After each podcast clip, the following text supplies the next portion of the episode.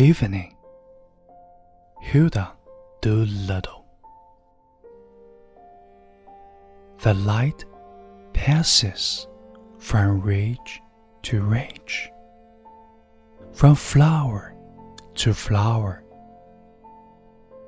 The hepaticas, widespread under the light, grow faint. The petals reach inward.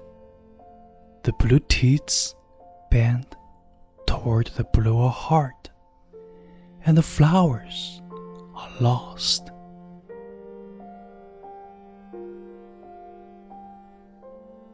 The cornel buds are still white, but shadows dart from the cornel roots. Black creeps from root to root. Each leaf cuts another leaf on the grass.